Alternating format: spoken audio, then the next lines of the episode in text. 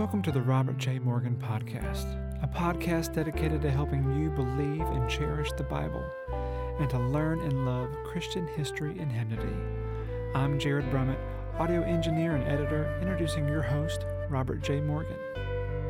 In this episode, we're diving into the next installment of our study in Philippians. This is the second of a two part episode entitled, Whatever Happens, Stand Firm. Rob delivered this message at Sunnylane Family Church in Del City, Oklahoma. If you haven't listened to the first part of this two part episode, we invite you to go back and listen to that episode first. Now, here's your host, Robert J. Morgan.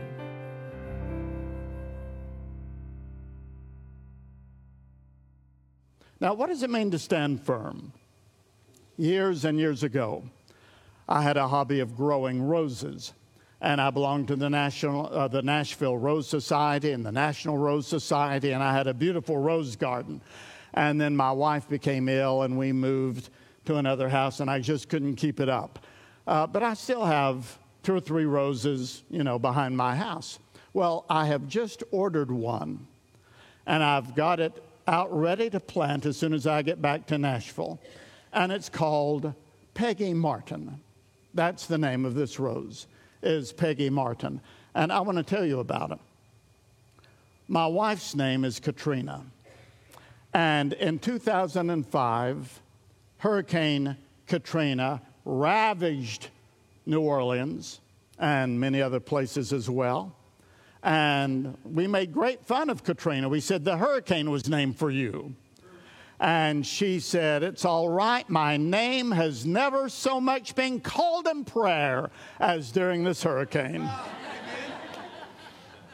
but there was a lady named Peggy Martin who lived in New Orleans, and she had a fabulous garden of 450 prize winning roses.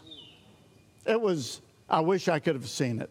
It was fabulous and the hurricane destroyed them all. And her rose garden was covered with 20 feet of contaminated water for two weeks. And when they finally excavated all of the mud and the ruins, everything was gone except for one of her rose bushes that began to sprout out again. And it began to thrive again. And this was a mysterious rose because nobody, it, it, was not named. It was an old thornless garden rambler, a climber. But no one, the Rosarians had come from everywhere, but they couldn't identify it because it was so, but it just thrived. And so they named it in honor of her. It's the Peggy Martin Rose. But the nickname is the Katrina Rose. And I ordered it because I wanted the Katrina Rose to be planted in my garden to remind me of Katrina, who, no matter the storms in life, she stood firm. Amen. And we're to be like that rose. I mean, the hurricanes of opposition may come against us. The contamination of the world may threaten to undo us.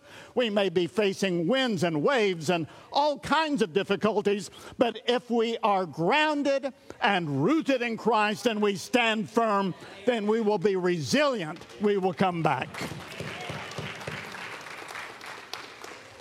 So, this is what it means to stand firm. The world can do its worst, and we're going to resprout and flourish and be fruitful again. Whatever happens, stand firm.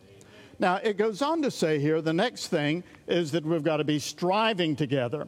Whatever happens, conduct yourselves in a manner worthy of the gospel of Christ, then whether I come to see you or only hear about you in my absence, I will know that you stand firm in the one spirit, striving together.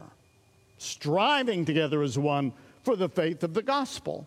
Now, the word striving here, the Greek word is athlos, from which we get our word athlete.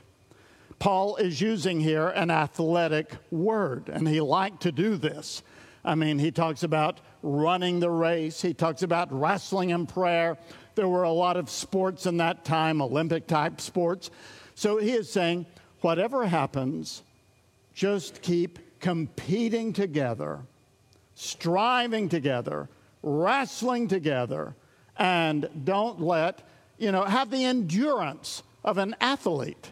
I watched the, most of the University of Tennessee game yesterday because, you know, I come from East Tennessee where the University of Tennessee is. And here I know you have, I'll not even, you know, there's all kinds of um, college allegiances here, I'm sure.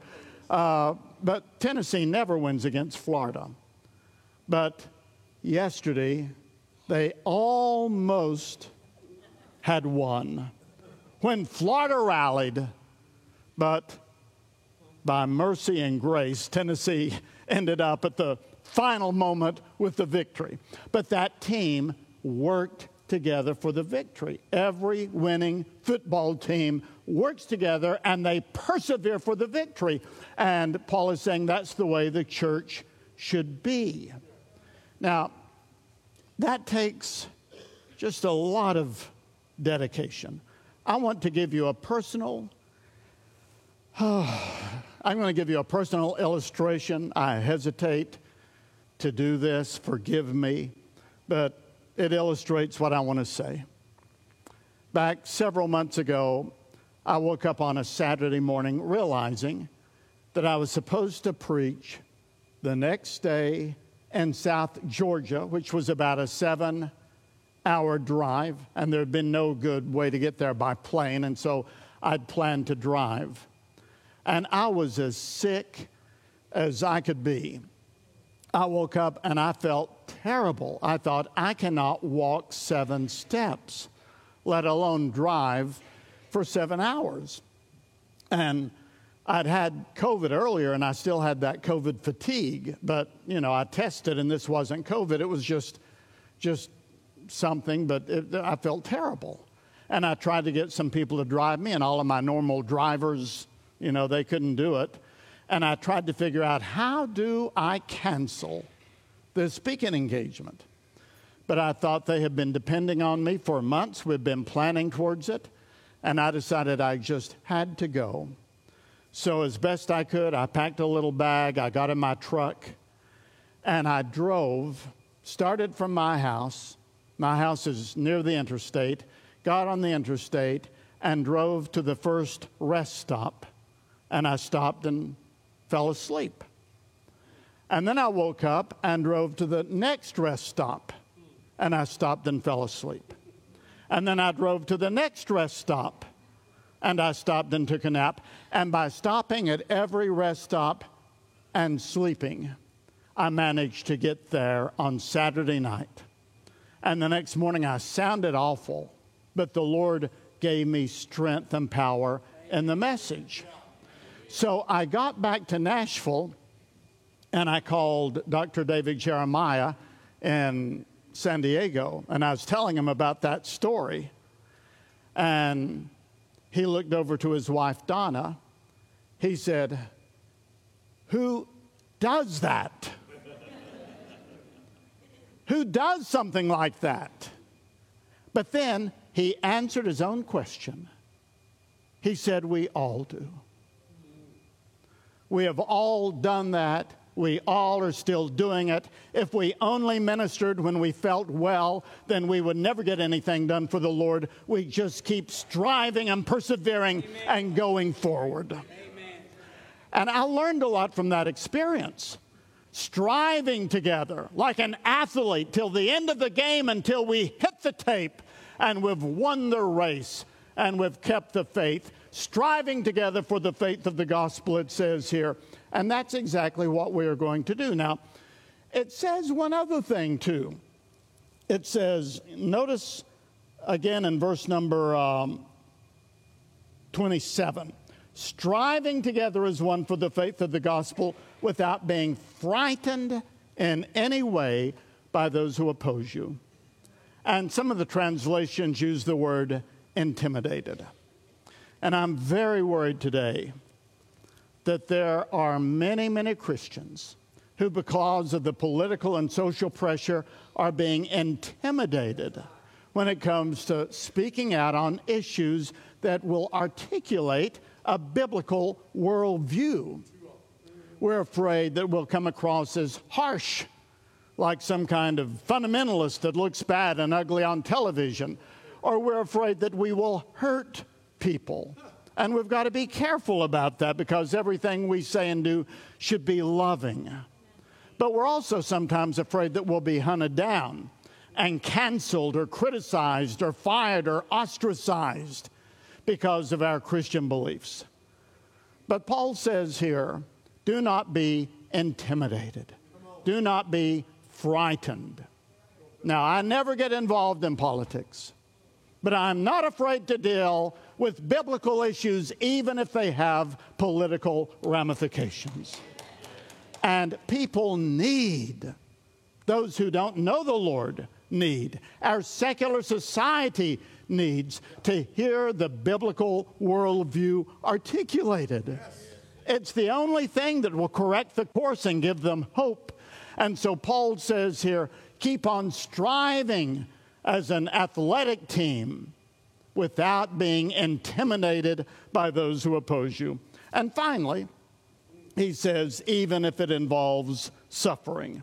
Verse 29 For it has been granted to you on behalf of Christ not only to believe in him, but also to suffer for him, since you're going through the same struggle that you saw that I had, and now hear that I have. Now, the word suffering is not a word that any of us like. We sort of cringe away from that word. No one wants to suffer. But no one gets through this life without suffering. And so it's just going to happen, whether it's by persecution or by the vicissitudes of life or by the attacks of the devil, but there will be suffering there. But there is never a time when we cannot be victorious through the suffering because of the grace and the mercy and the power of Jesus Christ, who also suffered and who carries us through it. I've been reading for my devotions in Deuteronomy, and I came to Deuteronomy chapter 1, verse 31, and it says, As a father carries his child, so I have carried you through the wilderness. And that verse really spoke to me. I thought back, I'm 70 years old now, and I thought back over all of my life, and the Lord has always carried me over the rough patches. And Isaiah says the same thing. There is a verse there about the Lord carries us through the difficulties of life. And I've been so intrigued with that image. And the other day, actually earlier this week, I had lunch with a couple of believers uh, from the Gideons, and we met at a restaurant. And I was telling them about how much Deuteronomy 131 has meant to me, that the Lord carries us. And one of the people there says, Yes, but there is something that we have to do. Now, I would never have thought of this. There is something we have to do when God carries us we have to hang on. Yes. We have to hang on. And I remembered the times when, as a little boy, I'd go hiking with my dad, and the territory was too steep and I couldn't do it. And it'd hoist me up, and I had to hang on to his neck. He did the work, but I had to hang on to his neck. And we hang on by faith, and he'll never, never drop us. And as we go through the suffering of this life, just remember it's the Lord who carries us through this wilderness as a father carries his child. So, this is what Paul is saying in this little paragraph. Whatever happens, conduct yourselves in a way that is worthy of citizens of heaven who are representing the gospel. And that involves the striving together, it involves standing firm, it involves suffering, but we are following in the citizenship of the King who has called us to be a part of his divine nation scattered over this world and who's taking us on to heaven. I'll end with this. I read earlier this year the biography of Andrew Brunson. I don't know if you've read that. It's so wonderful. It's, it's one of the most gripping books I've read in a long time. Andrew Brunson, I've never met him, but we went to the same schools. He followed me, but I've, I was aware of his ministry in the nation of Turkey. He and his wife went there, and for many years he was a pastor in Turkey. And then that wicked President Erdogan seized him and imprisoned him and his wife. And Andrew Brunson was in a Turkish prison, one or another of them, for 735 days. And he wrote about, I mean, I couldn't put the book down, the psychological torture, the suffering, the fear, the anxiety that he had. He said, At times I thought I was going to go insane. He said, There were times when I thought I might lose my faith. He said, I was afraid I wouldn't hold out. He said, There were times when the fear was so great about what would happen to me or to my family that I just, it was all I could do to hang on to the Lord. But finally, the time came for his trial. And the judge, it was all in tremendous drama. And it was televised, and they were going to villainize him, condemn him to prison. President Trump and Senator Graham and Mike Pompeo and others were working very hard for his release and managed to achieve it at the end. But during that trial, the judge glowered down at Brunson and said, Do you have anything to say for yourself? and he had been felt so weak, so intimidated. But God gave him grace, and this is what he said. He stood up and looked into the cameras and looked at that hostile audience around him, looked at his prosecutors, and said, Jesus told his disciples to go to all of the world and to proclaim the good news of salvation to everyone and to make disciples. This is why I came to Turkey to proclaim this. There is only one way to God Jesus. There is only one way to have our sins forgiven Jesus. There is only one way to gain eternal life Jesus. There is only one Savior Jesus. And I want this to echo throughout all of Turkey. Amen. And that was broadcast everywhere. It rang through Turkey. And that message is ringing through America because there are Christians who will not be intimidated. Because after all, we have truth on our side and we have Jesus by our side. And that message is going to echo through Oklahoma. It's going to echo through Oklahoma City. It's going to echo through Del City. It's going to echo through this church. And we will not stop because our Savior is unstoppable and his kingdom is eternal. And how wonderful it is to be a citizen of heaven, going through this earth, standing firm, and living a life that is worthy of the gospel of Jesus Christ. Now, if you've never received Him as Savior, you're left out of all of this until you do. But you can find Him today as your Savior if you have found yourself being intimidated by this world, well, we want to be gentle and loving. But this world needs to hear what the Bible has to say, and we cannot be silent. It may be you need to rededicate your life to Christ. Maybe you want to become a real part of this church and help this church in its ministries.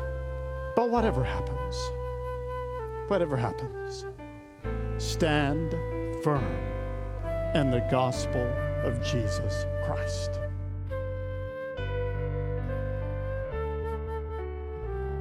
Well, thanks for digging into the riches of the Bible with me. This episode was produced by Joshua Rowe and the marketing company Clearly Media. Audio editing is done by Jared Brummett. Print editing and blog posting by Sherry Anderson and Luke Tyler. And music by Jordan Davis and Elijah Rowe. Thank you for listening, everyone, and may God be with you until we meet again.